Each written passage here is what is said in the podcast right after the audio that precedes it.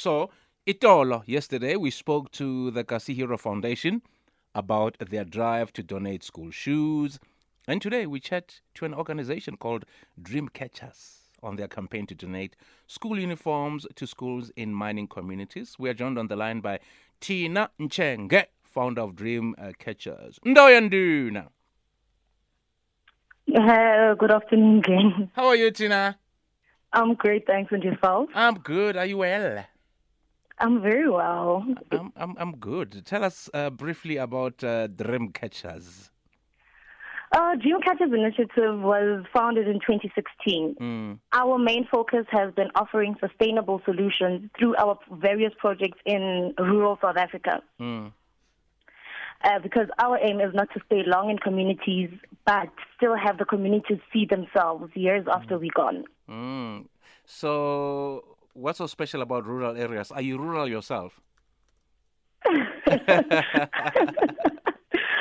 Uh, not really, but Yes. the, the, what's so special about rural areas to me is through my travels, I, re- I noticed that rural areas are neglected a lot Yeah. in our country. Yeah. They're very neglected. Even the people who still stay there, they don't have access to a lot of information. Mm. Even when the projects that they try to feed themselves, they are not really sustainable. People lose Yeah. faith. Mm. It's it's a lot. Yeah, a and, lot, Glenn. and also on top of that, we all have relatives in rural areas. Let's be honest.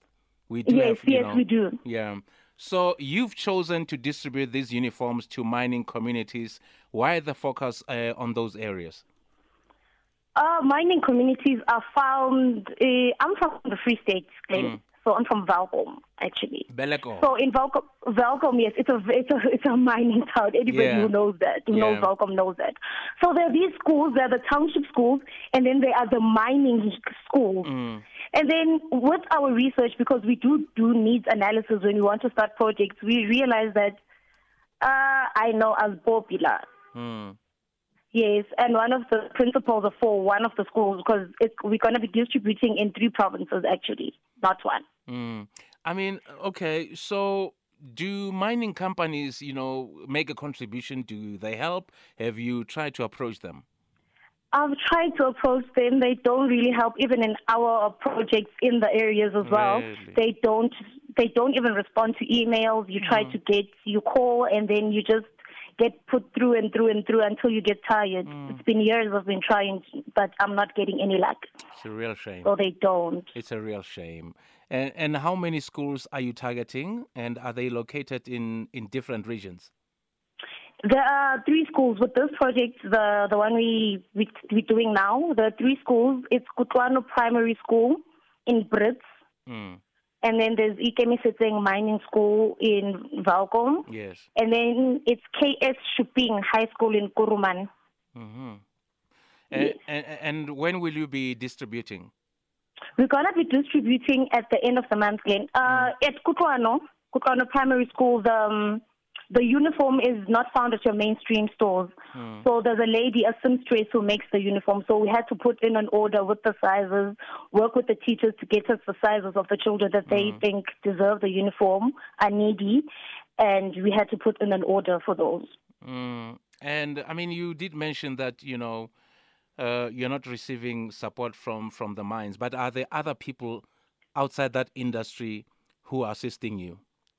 And how- yes, there yeah. are there are my family friends, Mm. people on social media. I had put the post out on social media. They donated. They did come through for us Mm. and for some of our other projects. Yeah, I am getting support. We still need a lot more Yeah. to be able to.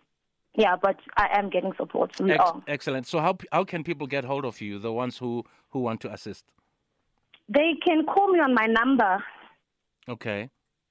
My should I give you my number, Glenn? Ah, if you want to, yeah, that's fine.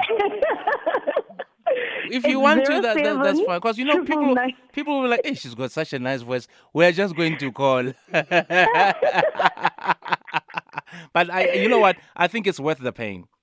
I think it's yes, worth the it's pain. worth it. I'll fil- I'll filter it down. Yes, It's zero seven triple nine yes. six five Mm. seven eight one. Or okay. So, just out of interest, I mean, is this the? Are you only focusing on this? Do you have another job? Are you doing? You know, do you have another gig that you're doing outside this? Um, uh, me personally, Yes, you personally. no, I do. I do have a nine to five. Okay. Yes, Wow. it runs. My nine to five literally runs this this NPO. Wow. What you're doing is incredible, Tina, and we just want to wish you all the best. Thank you. All right, there you go, uh, Tina Nchenge. There, she's the found- Ntsenge. Uh, uh, Nch- how do I say it? Ntsenge. Oh, Nchenge. Phela mina ngumvenda. You saw when so when I saw N T S E N G, I have a friend called Nchenge. So that's why I end up saying Nchenge. Also in Nchenge. Ntsenge, yes. Oh, okay. I I'm sorry. I'm sorry. No, it's okay. That's Tina the Nchenge, the founder of Dream Catchers uh, on Radio 2000. Uh, Music Your Memories.